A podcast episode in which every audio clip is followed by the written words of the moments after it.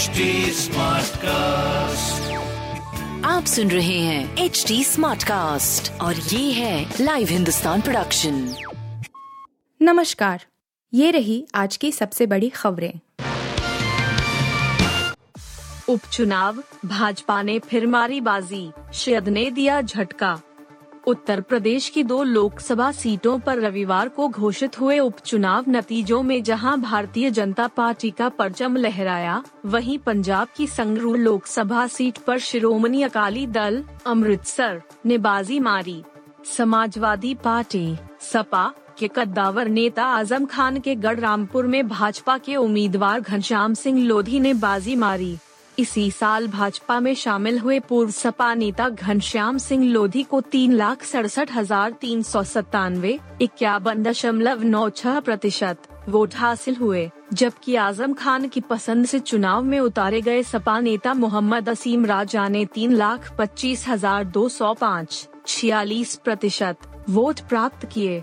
उत्तर प्रदेश की दूसरी सीट आजमगढ़ में भाजपा के दिनेश लाल यादव निरहुआ ने तीन लाख बारह हज़ार सात सौ अड़सठ, चौतीस दशमलव तीन नौ प्रतिशत वोटों के साथ विजय पताका लहराई। इस सीट पर सपा के धर्मेंद्र यादव को कुल तीन लाख चार हज़ार नवासी, तैतीस दशमलव चार चार वोट प्राप्त हुए। सपा उम्मीदवार को कड़ी टक्कर देने वाले बहुजन समाज पार्टी, बसपा, के उम्मीदवार शाह आलम उर्फ़ गुड्डू जमाली के पक्ष में दो लाख छियासठ हज़ार दो सौ दस, उनतीस दशमलव दो सात प्रतिशत वोट डाले गए। महाराष्ट्र संकट, विधानसभा में फ्लोर टेस्ट के लिए तैयार हुए बागी विधायक। महाराष्ट्र में शिवसेना के बागी विधायक विधानसभा में फ्लोर टेस्ट के लिए तैयार हो गए हैं। रविवार को बागी विधायक दीपक केसरकर ने कहा कि शिंदे खेमे के विधायक किसी भी समय विधानसभा में फ्लोर टेस्ट का सामना करने के लिए तैयार है।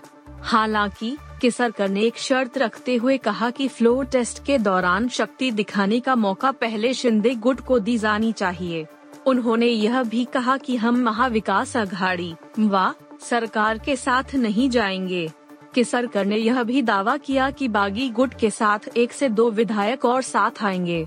उनके समर्थन और अन्य निर्दलीय उम्मीदवारों के साथ मिलकर हमारी संख्या बल बढ़कर इक्यावन हो जाएगी। उन्होंने कहा कि हम अगले तीन चार दिन में किसी निर्णय पर पहुँचेंगे और उसके बाद सीधे महाराष्ट्र वापस जाएँगे। देसी गाय की खरीद पर पच्चीस हज़ार रूपए की सब्सिडी देगी हरियाणा सरकार। हरियाणा के मुख्यमंत्री मनोहर लाल खट्टर ने रविवार को ऐलान किया है कि देसी गाय की खरीद पर सरकार पच्चीस हज़ार रूपए की सब्सिडी देगी।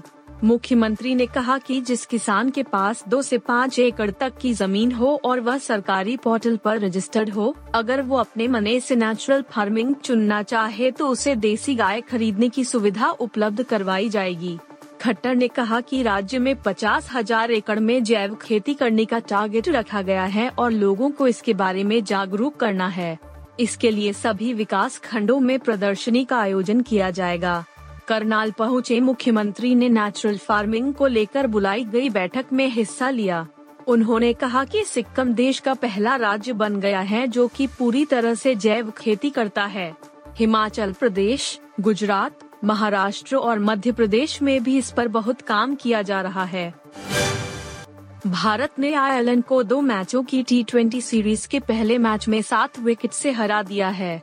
आयरलैंड ने बारिश के कारण निर्धारित 12 ओवर में चार विकेट खोकर 108 रन बनाए हैं। इसके जवाब में भारत ने 16 गेंद शेष रहते 9.2 ओवर में तीन विकेट पर 111 रन बनाकर ये मैच जीता। भारत की ओर से ईशान किशन ने 26 रन सूर्य कुमार बिना खाता खोले आउट हुए। दीपक हुड्डा ने नाबाद सैतालीस और कप्तान हार्दिक पांड्या ने 24 रन की पारी खेली। दिनेश कार्तिक पाँच रन बनाकर नाबाद रहे। आयरलैंड की ओर से क्रेग यंग ने दो विकेट झटके। पहले गेंदबाजी करने उतरी भारत ने पावर प्ले में तीन विकेट गिरा दिए थे। लेकिन ट्रैक्टर और टाका के बीच हुई अर्धशतकीय साझेदारी की बदौलत आयरलैंड 108 रन के स्कोर तक पहुँचने में कामयाब रही इमरजेंसी में इंदिरा गांधी का किरदार निभाएँगी कंगना रनौत बॉलीवुड एक्ट्रेस कंगना रनौत अपनी पर्सनल और प्रोफेशनल लाइफ को लेकर चर्चा में रहती हैं। कंगना रनौत की आखिरी release film Dhaakad box office पर बुरी तरह पिट गई। धाकड़ के बाद अब कंगना ने अपनी नई फ़िल्म का ऐलान कर दिया है। कंगना की अपकमिंग फ़िल्म का नाम इमरजेंसी है, जिसमें वो भारत की पूर्व प्रधानमंत्री इंदिरा गांधी का किरदार निभाती नज़र आएँगी। फ़िल्म की रिलीज़ डेट भी सामने आई है। बॉलीवुड अभिनेत्री कंगना रनौत की आने वाली फ़िल्म इमरजेंसी 25 जून 2023 को रिलीज़ हो सकती है। कंगना रनौत फ़िल्म इमरजेंसी में पूर्व प्रधानमंत्री इंदिरा गांधी का किरदार निभाती नज़र आएँगी। कंगना इस फ़िल्म को निर्देशित करेंगी। वह इस फ़िल्म में अभिनय करने के साथ इसे प्रोड्यूस भी करेंगी। याद दिला दें कि 25 जून 1975 को इंदिरा गांधी के नेतृत्व वाली तत्कालीन कांग्रेस सरकार ने पूरे देश में इमरजेंसी लगाई थी।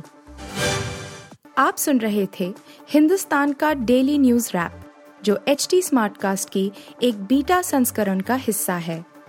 आप हमें फेसबुक ट्विटर और इंस्टाग्राम पे एट एच टी या podcasts@hindustantimes.com पर ईमेल के द्वारा सुझाव दे सकते हैं। आप सुन रहे हैं एच टी स्मार्ट कास्ट और ये था live Hindustan production HD Smartcast.